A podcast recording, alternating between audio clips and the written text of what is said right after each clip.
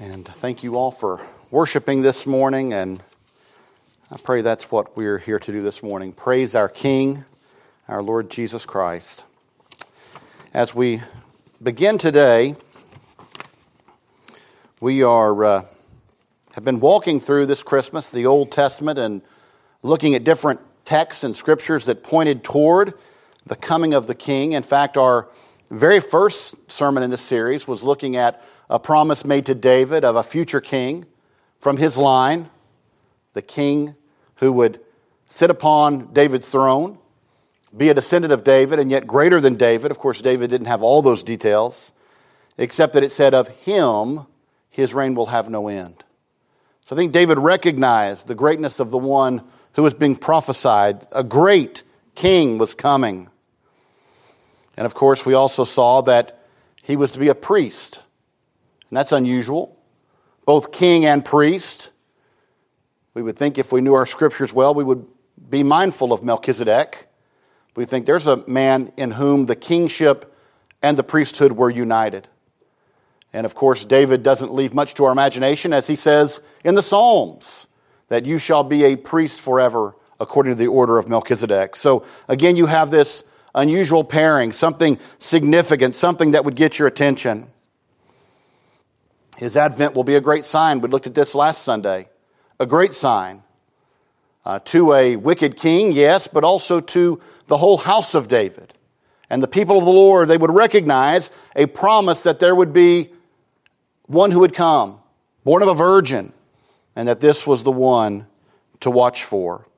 And his advent would be decisive victorious, that God would be, through him, signaling the victory. In fact, we know that Christ uh, came into this world in a uh, part of the irony of that beautiful song is things like stumbling upon the ground he had made.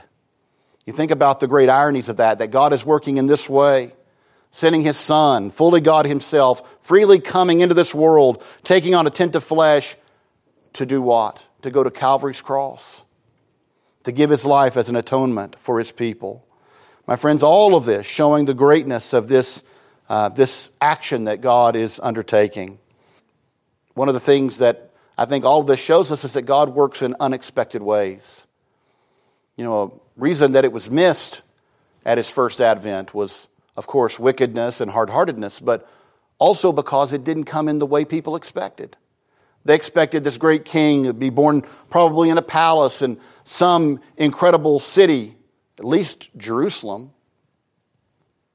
Had to be something like that, but they'd missed the scriptures which told them these very things. As the wise men come, they have to say, Where did the prophet say? In what town is the Messiah to be born? Oh, in Bethlehem, Ephratah. That's where, Bethlehem, just a short distance. And I've said this many times, but it's telling that even after this prophetic word is given again, that there's no record of anyone going with the wise men. Here, these travelers have come in, and the whole town is stirred up. Fearful, fearfulness in the town, surprise in the town, shock in the town, and yet no one says, let's take this short journey. Short journey to see if these men know what they're talking about if the Christ that we claim to have been long waiting for has actually been born? Eh, we'll leave it for others to report back. My friends, I think we already see hard heartedness just in those details. A generation that, as uh, Christ will quote the prophets, was close with their lips, but their hearts far away. They said the right things, they gave the right word, and yet it uh, didn't avail much didn't accomplish much, didn't show up in much of what they did. So I want us to see here that God chooses to work in unusual ways, in ways that to us seem counterintuitive from time to time. In fact, maybe often seem counterintuitive. Historically, as He works, and even in our own day as He works, He works in ways that surprise us because His ways are not our ways. The ways our hearts would set upon are ways of wickedness. The Bible tells us this. And so we need to recognize that God chooses to work in unusual ways. So as we continue our journey through the Old Testament, we're going to be quick this morning. But I want us to look at one final text. And so I've read it, but I want to read a, just a part of it again. Starting in chapter 4, verse 1. Now the angel who talked with me came back and awakened me as a man who was wakened out of his sleep. And he said to me, What do you see? So I said, I am looking, and there is a lampstand of solid gold with a bowl on top of it. And on the stand, seven lamps with seven pipes to the seven lamps. Two olive trees are by it, one on at the right hand of the bowl and the other at its left. So I answered and spoke to the angel who talked with me, saying, What are these things, my Lord? Then the angel who talked with me answered and said to me, Do you not know what these are? And I said, No, my Lord. And so he answered and said to me, They are the words of the Lord to Zerubbabel. Not by might nor by power, but my, by my spirit, says the Lord of hosts. And then if you just skip down just a little bit further to verse 8. Moreover, the word of the Lord came to me, saying, The hands of Zerubbabel have laid the foundation of the temple, his hand shall also finish it. And then you will know that the Lord of hosts has sent me to you for those for who has despised the day of small things. Now, obviously, if you look at the front of your bulletin, we're focusing on the idea of the day of small things. The day of small things. There is a theme here that runs throughout the Bible that I think is a warning to us. Beware of critiquing, criticizing, despising small things. That God is often choosing to work in just this way. Now, as we look at this text, I want us to look at two points. First of all, a quick walk through the text, and second of all, a sure promise from the Lord. Now, as you think about this text, maybe you know the setting. The people have come back from exile. They've entered the land and they immediately got started rebuilding Jerusalem as you would expect. This is their home, their city. They laid out the grid line for the new temple, and they even laid the foundation of that temple. And then they turned to their own homes. They said, Now's not the time to complete the temple. Now, I'm not sure what made them think that. Maybe they felt like we've got to get our homes secured so we don't uh, freeze in the winter. I don't know what they were thinking, but it feels a little bit after 17 years of not finishing the temple that it was more or less an excuse. I mean, surely somewhere along the line there would have been time to finish the temple, but they just stopped working on it. They just stopped. And so it sat abandoned, just the foundation of it laid. Now, you may remember that uh, even as the temple was laid out and people saw the, the grid lines, they saw the, how large it was going to be, there was kind of a regret, wasn't there? There was a feeling that this isn't as grand as what we once had. And so we see this idea throughout those texts that there is a lament, a despising of the day of small things. And maybe that's part of it. If you're not excited about something, maybe there's no motivation to do it. Even though this is the temple of the living God, should be center place, centermost within your city. Now, just think back to our first sermon in this series at Christmas, and you had David who said, Is it right that I dwell in a palace of cedar and the Lord's ark be under a tent? And now you have, if you read the prophetic words around this, you have people who all are dwelling in homes of cedar, and no one's concerned there's no temple. No one's concerned that there is no place for Israel to gather in Jerusalem uh, to uh, do what they're called to do according to the law of God. And so there's a problem here. And it does seem like when you look at the prophetic word given here through or to Zechariah, you see this idea that there must be something to do with this day of small things that is at least a huge part of the holdup. People are just not motivated by a temple that's not as impressive, not as big, not as perhaps glorious, it would seem, as that first temple that Solomon had built. And so there's a problem here. And so, as we think about this for a moment, as you walk through this, this is a vision given to Zechariah. It's in a series of visions that he likely got in a single night, vision after vision that speak to different elements of what needs to be done. If you go to the chapter right before this, you see much said about Joshua, the high priest, Yeshua, this high priest who uh, shares the same name as our Savior. And of course, the one who also succeeded, uh, succeeded uh, Moses and became the leader of the people of Israel. So, an important name. And then in this chapter, we see this man who is the governor or the leader, the, the rightful heir to the line, uh, who is leading this movement to, to rebuild the temple. And in fact, there must be some great odds here. It must be hard to get going again. Because what the Lord basically tells them is it's not going to be done in your strength. Whatever obstacles you see that are in the way of completing this work, they're nothing before you. What might those obstacles be? Not enough resources, not enough workers, not enough skilled artisans. But I think if we read back to the tabernacle, God provided all those things, didn't He? It was by the Spirit of the Lord those artisans were able to do the work that they did to sculpt the things necessary for the, for the tabernacle. And I think again, God is reminding these men that whatever obstacles they may face, they are nothing before the power and glory of God. If they need artisans, God will raise them up. He will empower them through the Spirit. If they need materials, who better to provide than the one who owns everything? He'll make sure they have what they need. It's not in more might, more strength. It's not in more earthly numbers and power that this will be accomplished, but by the Spirit of the Lord. I think that's an important reminder to the church, isn't it?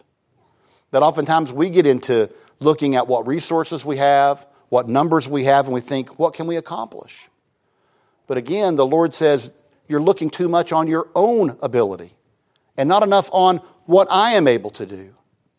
And we know that for God, nothing is impossible, nothing is too hard. We're told that over and over again just in this story that is the Christmas story that nothing is too hard for God, that He can accomplish what He desires to accomplish. Nothing can stop Him. And that's why He says, whatever mountain might be in the way, God will move it out of the way. Imagine for a moment. Whatever mountain Zerubbabel is facing in front of him, God says, I will make it like a plain. I will flatten it down. This is a message given over and over in the prophets as well, isn't it? That God will take the high cliffs and bring them low. He will smash out the mountains and bring them to the plains. God tells us over and over again, He's got that kind of power. We wouldn't doubt it, I pray, except in our everyday life when challenges get big and problems begin to mount and we think, what can we do? I think the message is quit looking to your own abilities and start praying to the one who has all ability. That's what he's telling us, and that's what he's telling them here. You're looking too much on how you stack up the odds, but you're forgetting to pray to the one who can turn any odds around at any moment uh, based on his will. And so we're told this here. And of course, there's a message here in verses 11 through the end of the chapter here about these anointed ones. And most scholars believe those anointed ones are Joshua and Zerubbabel. So he's saying these are the ones who stand as priest and king. Again, these important roles who stand as God's ministers to minister before the people and to encourage them. So that's basically the lay of the land with the text. But what it is here is a promise that no matter how difficult things look, God can turn them around. And that brings us to a sure promise from the Lord. A sure and certain promise seen throughout the scriptures that what seems impossible to man, God overcomes and it's as if nothing to him. You can think again back to the story of Abram. And God comes and visits him and says, In one year's time, Sarah will bring forth a child. And of course, we know Sarah laughs. Abram had laughed just before that in the scriptures, but she laughs. And the question is asked Is anything too hard for God? Is there anything impossible for him? Well, if they are, they're because of his own character, right? God is not going to sin, right? But in terms of his power and the ways that we think of him acting, uh, he is able to do whatever he wills to do. He is God. He is not constrained in the ways that we are. And so, whatever obstacles they see will easily be overcome if it's in God's will to do the work. And I think the same thing is told throughout the scriptures. Uh, Sarah, who do you think you're talking to? He says. If I've declared that in one year's time you will be with child, then in one year's time you will be with child. I often marvel at the faith of Rahab. Here's this uh, lowly woman of questionable moral character in a pagan city. And yet her faith is astounding, isn't it? She says, I've heard of what your God did to the Amorite kings. I heard of what he did even before that in bringing you out of Egypt. And I know that whatever he says, he will accomplish. So all I'm asking is this when you take this city by his power, that you spare me and my family. That is faith, isn't it? It's as if it's already occurred. It is sure to happen. God has declared it. Can I just ask this? Be merciful to my household. We have faith in your God that he will act in just the way he's promised. I wonder how many in Israel believed that God was going to take Jericho. My friends, we see it over and over, don't we? Jesus says, I have not found this faith in all of Israel. It's a reminder of the need for faith, and you see this over and over again. Hannah down on her face at the tabernacle praying out for God to do something she knew was earthly, by earthly ability, impossible. She couldn't do anything about her condition, but she knew God could. So again, we've seen this over and over again this great promise. And yet, God had made other promises that we've been looking at of a coming king and priest, a conqueror, a, a, a coming lamb of God, perfect, perfect sacrifice. And when Mary recognizes her part in the story, all she can do is be in awe of God. He who is mighty has done great things for me. He's flexing his might to the world, and he's working through me, a lowly maidservant in the back hills of Israel, no one of importance at all, surely a small thing. And we're told again and again not to despise small things. Spurgeon said, It's a great folly to despise the day of small things, for it is usually God's way to begin a great work with small things. George Whitefield, kind of speaking on a similar thread, said, All you have to do is look at Abram. Why would God choose Abram? A man of a pagan family in the backwoods of modern day Iraq? Why him? And yet, look what God has done from him, working through him and through his descendants, just as he'd promised to do. So, again, God chooses to work in just this way. And when you think about the ironic ways in which he worked, it shows us again not to despise small things because he does great things in just that way. And it's a pattern you find throughout the scriptures. Throughout the scriptures. If you would turn just for a moment to 1 Corinthians, I want to remind you of something that is said here. Paul comes to Corinth, a great city, a truly great city in the ancient world. I mean, a wicked city, but a great city in the way that most great cities tend to be wicked, right? I mean, it's just the way it is.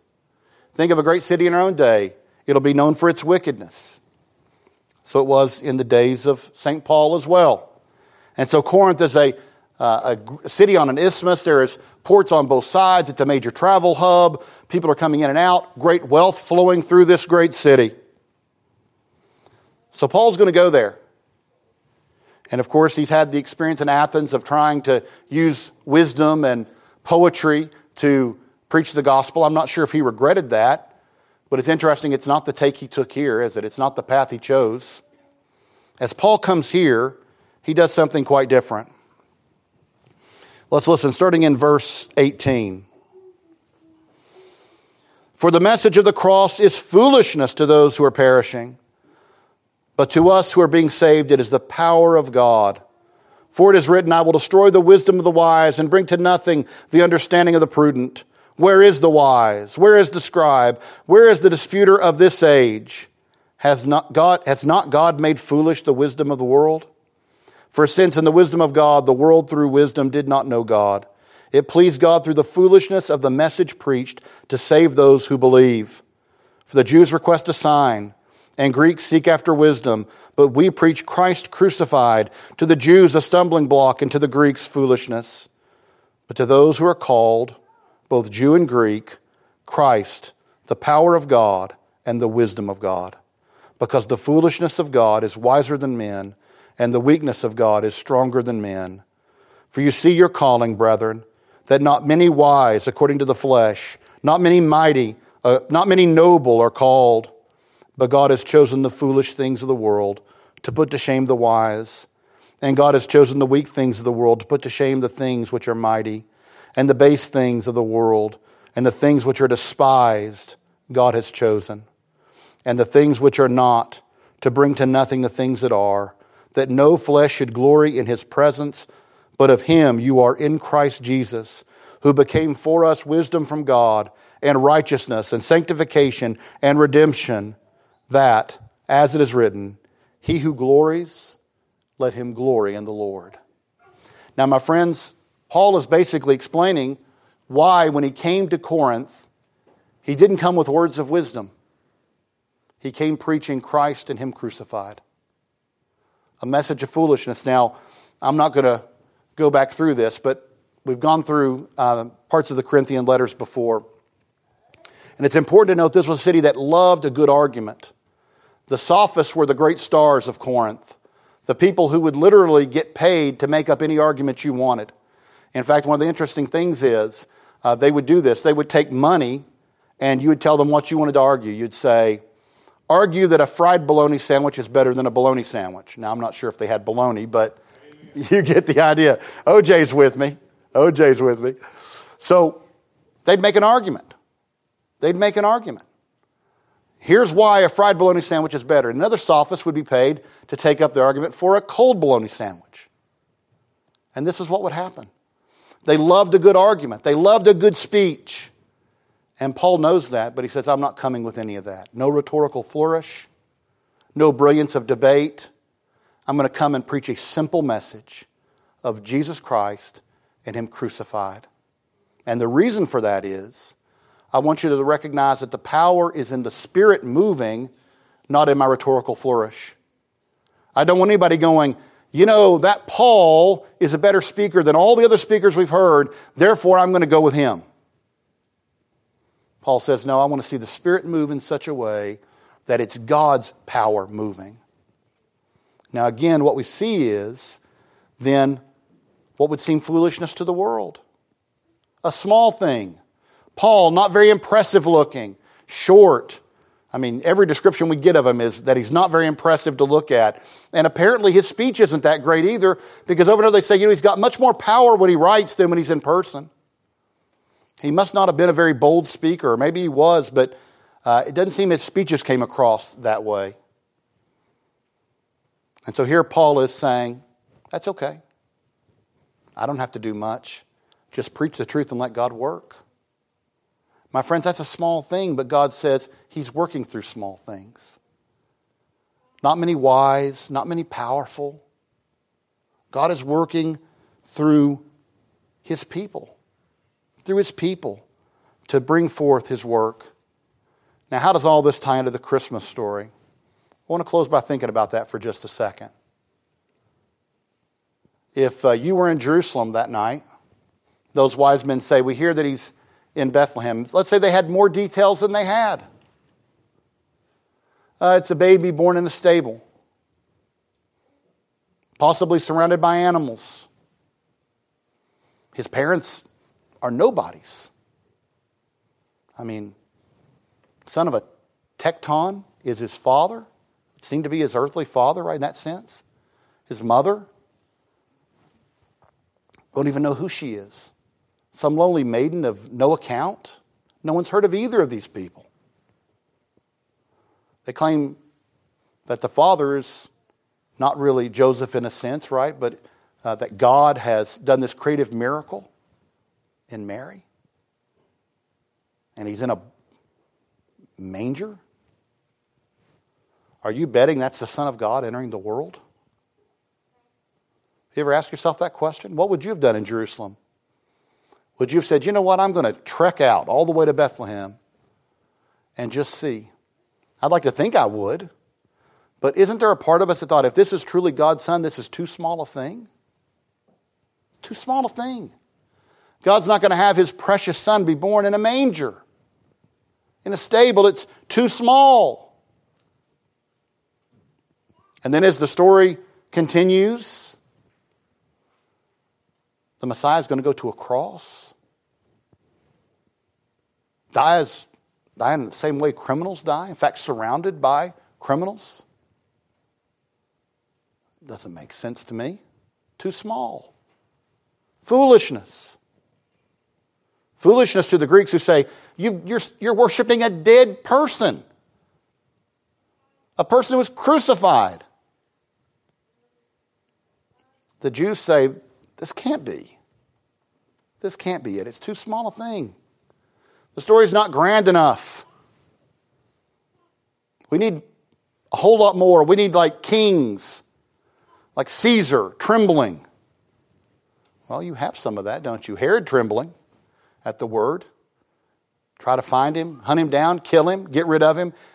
The true king, Herod, the impostor, an Idumean sitting on the throne of Israel. My friends, it seems too small a thing.